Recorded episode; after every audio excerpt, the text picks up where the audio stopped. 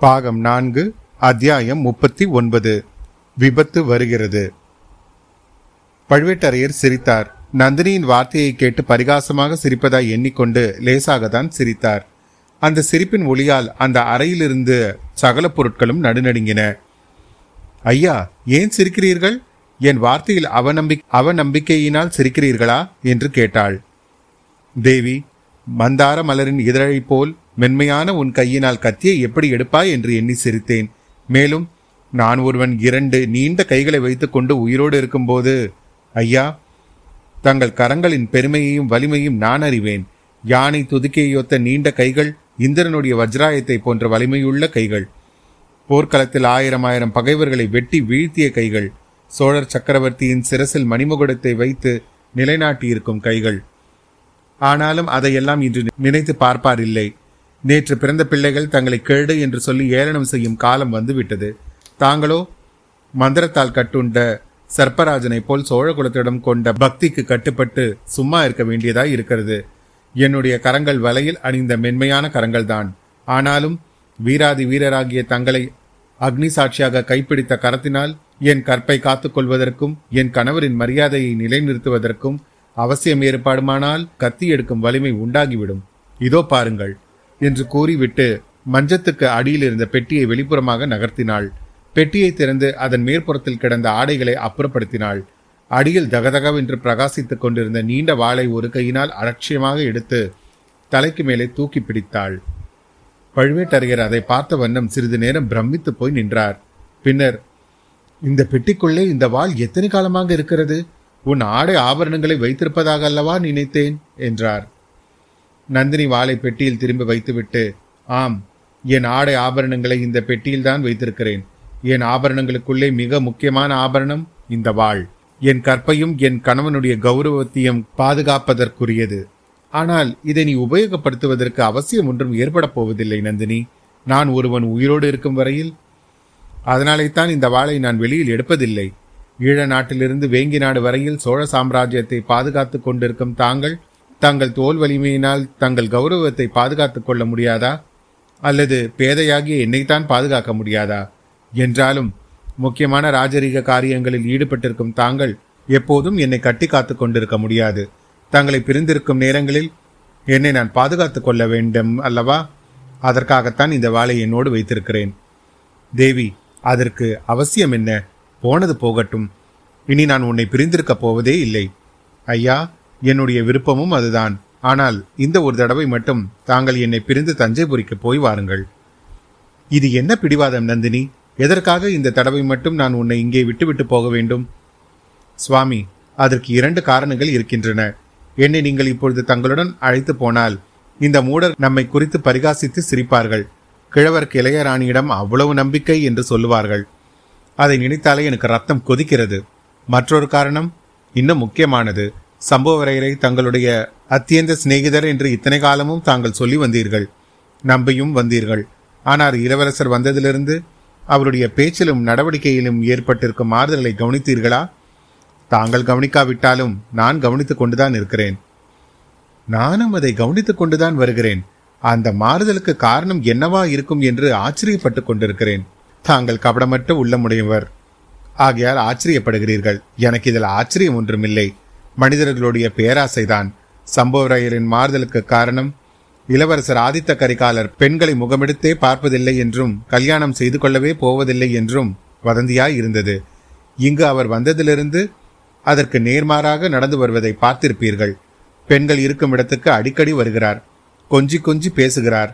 இதற்கெல்லாம் காரணம் சம்புவரையர் மகள் மணிமேகலை மீது அவருடைய மனது சென்று தான் மணிமேகலையை வேட்டையாடுவதற்கு அழைத்து போகலாமா என்று கூட கரிகாலர் கேட்டார் அல்லவா இது சம்புவரையருக்கும் தெரிந்திருக்கிறது. ஆகையால் பழைய ஏற்பாடுகளை எல்லாம் அவர் மறந்துவிட்டார் தம் அருமை மகள் தஞ்சாவூர் தங்க சிங்காதனத்தில் வீற்றிருக்கப் போவது பற்றி கனவு காண தொடங்கிவிட்டார். ஆமாம் நந்தினி நீ சொல்லுவதுதான் காரணமாய் இருக்க வேண்டும். சம்புவரையன் இத்தகைய நீசகுணம் படைத்தவன் என்று நான் கனவிலும் எண்ணவில்லை. இரண்டு மாதங்களுக்கு முன்பு இதே மாளிகையில் மதுராந்தகனை தஞ்சை சிம்மாசனத்தில் ஏற்றி வைப்பதாக எல்லோரும் கூடி சபதம் செய்தோம். சி இப்படி பேச்சு தவறுகிறனும் ஒரு மனிதனா? சுவாமி அதனாலே தான் நான் தங்களுடன் வரவில்லை என்று சொல்கிறேன். தாங்கள் இல்லாத சமயத்தில் இவர்கள் இங்கே என்ன சதி செய்கிறார்கள் என்பதை கவனித்துக் கொள்வேன். ஏதேனும் இவர்கள் சூழ்ச்சி செய்தால் அது பலிக்காமல் போவதற்கு வழி தேடுவேன். இதிலெல்லாம் நீ எதற்காக பிரவேசிக்க வேண்டும் என் கண்ணே? கணவர் சிரத்தை கொண்டுள்ள காரியத்தில் மனைவிக்கும் சிரத்தை இருக்க வேண்டாமா? வாழ்க்கை துணைவி என்ற பிறகு எதற்காக எங்களை சொல்கிறது? என்னதான் இருந்தாலும் இந்த மூர்கர்களுக்கும் நீச்சர்களுக்கும் நடுவில் உன்னை துணையின்றி விட்டுவிட்டு போவது எனக்கு சம்மதமாகவே இல்லையே. எனக்கு இங்கே துணை இல்லாமல் போகவில்லை.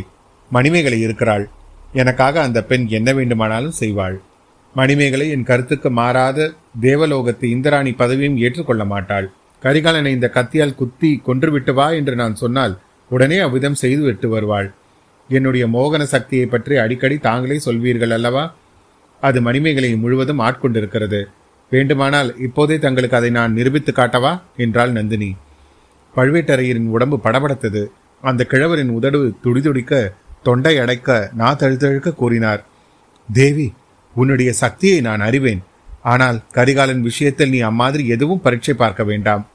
அவன் அறியா சிறுவன். ஏதோ தெரியாமல் உளறினான் என்பதை நான் பெரிதுபடுத்தக்கூடாது கரிகாலன் மணிமேகலையை மணந்து கொள்ள இஷ்டப்பட்டால் நாம் அதற்கு தடையாக இருக்க வேண்டாம். ஐயா நாம் தடை செய்யாமல் இருக்கலாம். ஆனால் விதி என்று ஒன்று இருக்கிறதே அதை யார் தடை செய்ய முடியும்? மணிமேகலை என்னிடம் பிரியம் கொண்டவளா இருப்பது போல் நானும் அவளிடம் பாசம் வைத்திருக்கிறேன். என் கூட பிறந்த தங்கையைப் போல் அவளிடம் ஆசை கொண்டிருக்கிறேன்.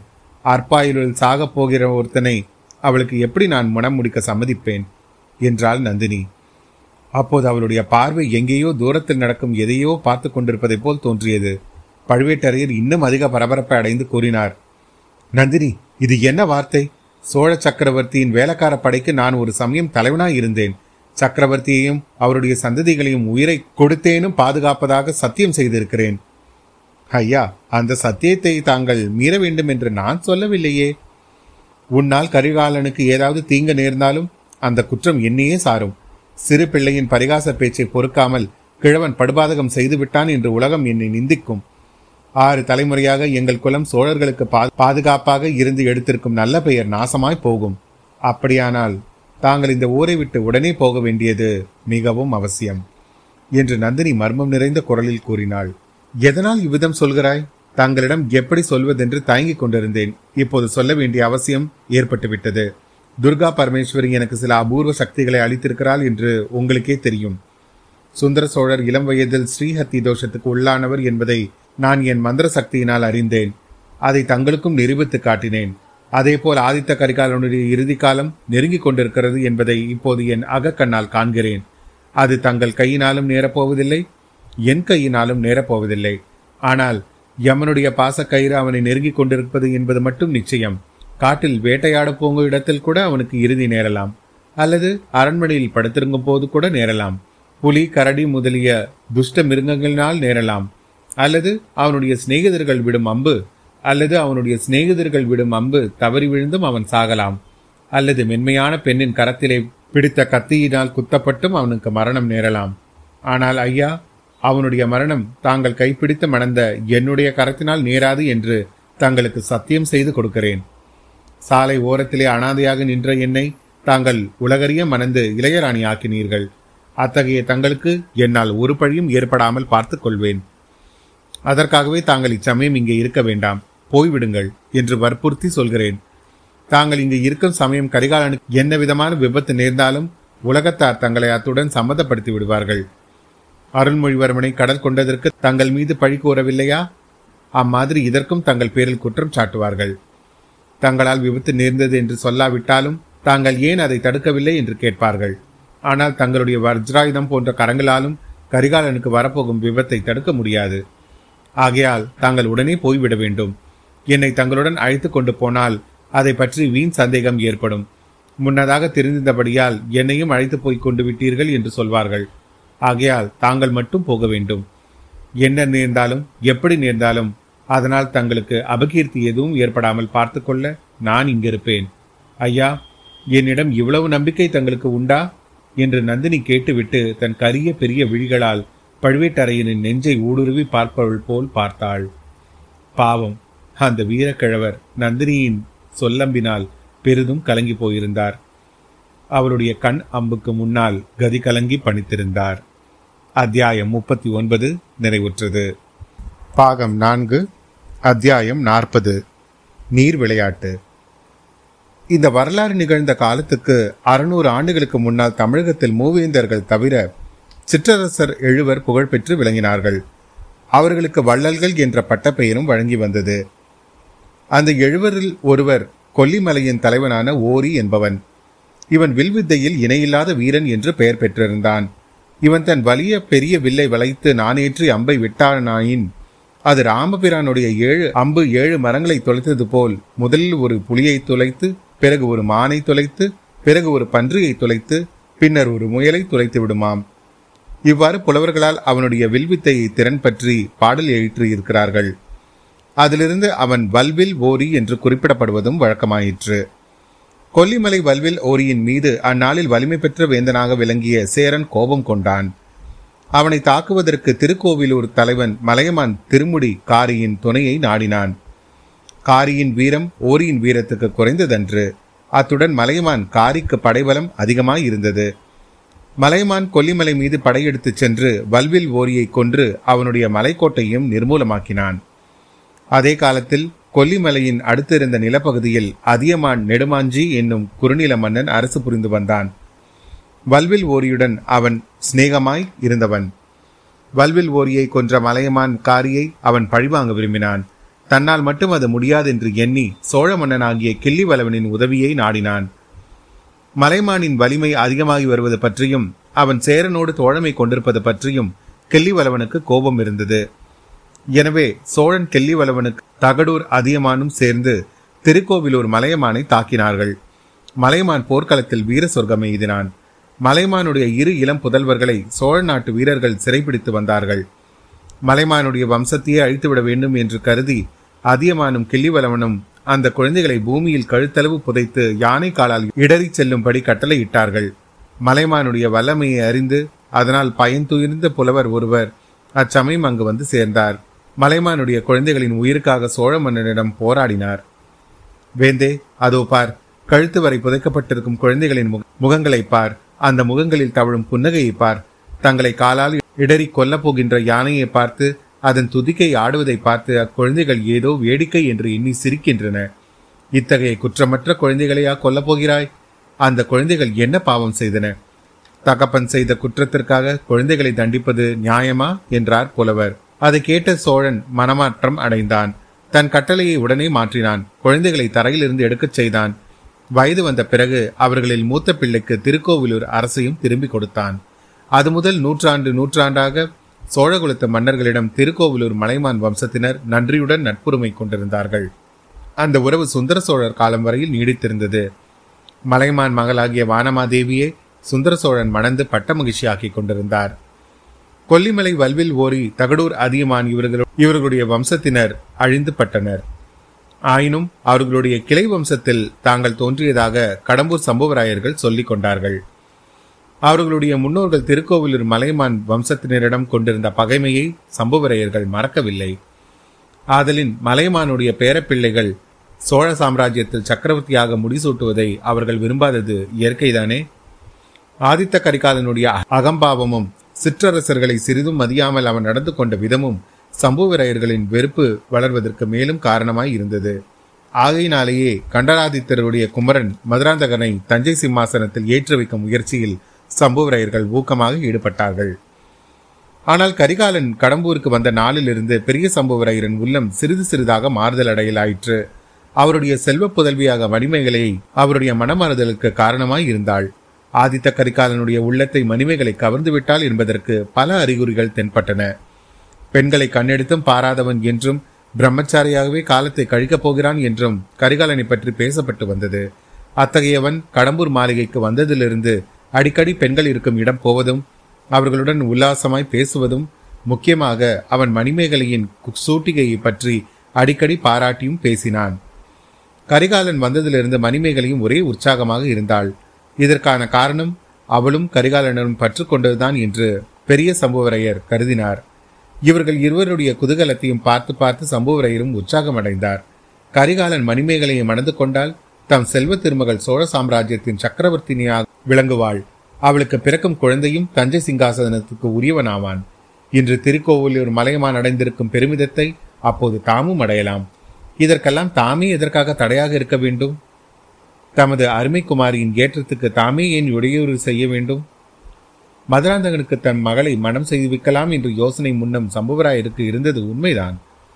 ஆனால் மதுராந்தகனுக்கு ஏற்கனவே இரு மனைவியர் இருந்தனர். சின்ன பழுவேட்டரையரின் மகளை அவர் மணந்ததுடன் அவர்களுக்கு ஒரு ஆண்மகனும் பிறந்திருந்தது. ஆகையால் மதுராந்தகன் சிங்காதனம் ஏறினால் பழுவேட்டரையரின் வம்சத்தினர் பட்டத்துக்கு உரிமை பெறுவார்கள். மணிமேகலை தஞ்சை அரண்மனையில் உள்ள பல சேடி பெண்களில் தானும் ஒருத்தியாக வாழ வேண்டியிருக்கும். மதுராந்தகனுக்கு பட்டம் சூட்டுவதென்பது பிரம்ம பிரயத்தனமான காரியம். மக்கள் இதற்கு விரோதமாய் இருக்கிறார்கள். மலைமானுடனும் கொடும்பாலூர் வேளாளருடனும் போராட்டம் நடத்தித்தான் அதை சாதிக்க வேண்டியதாய் இருக்கும். மதுராந்தகனுடைய அன்னையே அதற்கு தடையாய் இருக்கிறாள். இவ்வளவு தொல்லையான முயற்சியை எதற்காக மேற்கொள்ள வேண்டும்? ஆதித்த கரிகாலனுக்கு முடிசூட்டுவது என்பது ஏற்கனவே முடிவான ஒரு விஷயம். அதை நிறைவேற்றுவதில் எவ்வித சிரமமும் ஏற்படாது. பழுவேட்டரையர்களின் பிடிவாதம்தான் பெரிய இடையூறாக இருக்கும். அவர்களில் பெரிய கிழவனோ இளையராணியின் மோகத்தில் மூழ்கி கிடக்கிறான். இன்னும் எத்தனை நாளைக்கு அவன் உயிரோடு இருப்பானோ தெரியாது. இந்த கிழவனை நம்பி ஒரு பெரும் அபாயகரமான காரியத்தில் எதற்காக நாம் தலையிட வேண்டும்? மதுராந்தகன் பக்கம் இருப்பதாக தான் சபதம் செய்து கொண்டிருப்பது என்னமோ உண்மைதான். அதனால் என்ன? சபதத்துக்கு பங்கம் செய்யாமலே காரியத்தை முடிக்க வழியில்லாமலா போகிறது? மதுராந்தகன் ஒரு அப்பாவி பிள்ளை என்பது தெரிந்த விஷயம்தான். அவனை கொண்டே எனக்கு ராஜ்யமெல்லாம் வேண்டாம் என்று கூட சொல்லிவிடும்படி செய்துவிடலாம். அல்லது அவனுடைய அன்னையின் சம்மதம் வேண்டும் என்று வற்புறுத்தினாலும் போதும். இவ்வாறெல்லாம் சம்புவரையரின் உள்ளம் சிந்திக்க தொடங்கியிருந்தது. ஆகையால் பழுவேட்டரையர் தஞ்சைக்கு போகும் யோசனையை அவர் உற்சாகமாக ஆதரித்தார். அவர் இல்லாத சமயத்தில் கரிகாலனுடன் அந்தரங்கமாக பேசி அவனுடைய உள்ளத்தை நன்கு அறிந்து கொள்ளலாம் என்றும் பிறகு சமயோசிதம் போல் நடந்து கொள்ளலாம் என்றும் எண்ணினார். ஆதலில் பெரிய பழுவேட்டரையரை அவரே துரிதப்படுத்தி பரிவாரங்களுடன் தஞ்சைக்கு அனுப்பியும் வைத்துவிட்டார். பழுவேட்டரையர் பிரயாணப்பட்டு சென்ற பிறகு ஆதித்த கரிகாலனும் அவனுடைய தோழர்களும் வேட்டைக்கு புறப்பட்டார்கள். ஏற்கனவே பெண்கள் வேட்டைக்கு போவதை தடுத்த கந்தமாறன் அதில் வெற்றியும் கண்டான். எல்லோரும் சென்ற பிறகு சம்புவரையர் மாளிகை வெறிச்சென்று இருந்தது. நந்தினி மணிமேகலையை பார்த்து புருஷர்கள் வீட்டில் இருக்கும்போது நமக்கு தொல்லையாகத்தான் தோன்றுகிறார்கள். ஆனால் அவர்கள் எங்கேயாவது போய்விட்டாலும் நமக்கு சங்கடமாகத்தான் இருக்கிறது. பரிகாசித்து சிரிப்பதுக்கு கூட விஷயம் கிடைப்பதில்லை என்றாள். அது என்னவோ உண்மைதான் அக்கா. நாம் கூட வேட்டைக்கு போயிருக்கலாம். எனக்கு வேட்டை பார்க்க பிரியம் அதிகம். என் தந்தையோடும் தமையனோடும் சில சமயம் போவதுண்டு. ஆனால் இன்றைக்கு என்னமோ கந்தமாறன் பிடிவாதமாக தடை செய்து விட்டான். ஒருவேளை உங்களுக்கு வேட்டை பிடிக்காது என்ற விதம் தடை செய்தானோ என்னமோ என்றாள் மணிமேகலை. எனக்கு வேட்டை அவ்வளவாக பிடிப்பதில்லைதான். ரத்தத்தை கண்டாலே எனக்கு திகிலாய் இருக்கும். ஆனால் கந்தமாறன் அதற்காக சொல்லவில்லையடி. உன்னையும் உன் வீட்டு விருந்தாளிகளில் ஒருவரையும் பிரித்து வைப்பதற்காகவே அவ்விதம் அவன் தடை செய்து விட்டான் என்றாள். மணிமேகலையின் கன்னங்களில் குழிகள் காணப்பட்டன. சிறிது நேரம் தரையை பார்த்து கொண்டிருந்து விட்டு புருஷர்கள் எங்கேயாவது போகட்டும் அக்கா. அவர்கள் சவகாசமே நமக்கு வேண்டாம். நாம் ஏரிக்கரை நீராழி மண்டபத்துக்கு போய் நீர் விளையாட்டு விளையாடலாமா? நீங்கள் வருகிறீர்களா? என்றாள். நந்தினியும் அதற்கு சம்மதிக்கவே தன் தந்தையிடம் சொல்லி அதற்கு வேண்டிய ஏற்பாடுகளை மணிமேகலை செய்தாள். நந்தினியும் மணிமேகலையும் படகில் ஏறிக்கொண்டு அந்த தீவுக்கு இப்போது வந்து சேர்ந்தார்கள். படகு செலுத்த தெரிந்த இரண்டு தோழிமார்கள் உடன் வந்தார்கள். சமையல் செய்வதற்கு வேண்டிய பண்டங்களையும் படகில் ஏற்றிக்கொண்டு வந்தார்கள். நீராழி மண்டப படித்துறையை அடைந்ததும் தோழி பெண்கள் படகை விட்டிறங்கி மண்டபத்தில் சமையல் செய்ய தொடங்கினார்கள். நந்தினியும் மணிமேகலையும் சிறிது நேரம் படித்துறையில் உட்கார்ந்து வம்பு பேசிக் கொண்டிருந்தார்கள். மணிமேகலை இயற்கை மதியுகமுள்ள பெண் குறும்பில் பற்றுள்ளவள். அவள் பழுவேட்டரையர் பேசுவது போலவும் கரிகாலன் கந்தமாறன் பார்த்திபேந்திரன் வந்தியத்தேவன் ஆகியவர்கள் பேசுவது போலவும் நடித்து காட்டினாள்.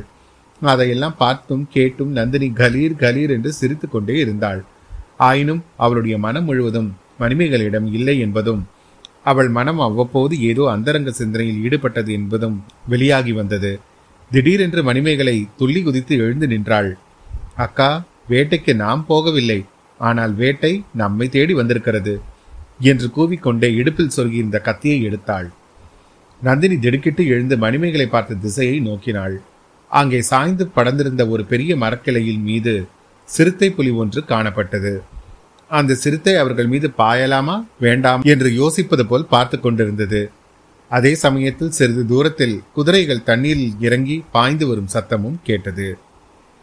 அத்தியாயம் நாற்பது நிறைவுற்றது. மீண்டும் உங்களை அடுத்த அத்தியாயத்தில் சந்திக்கும் வரை உங்களிடமிருந்து விடைபெறுவது உங்கள் அசோக். நன்றி வணக்கம்.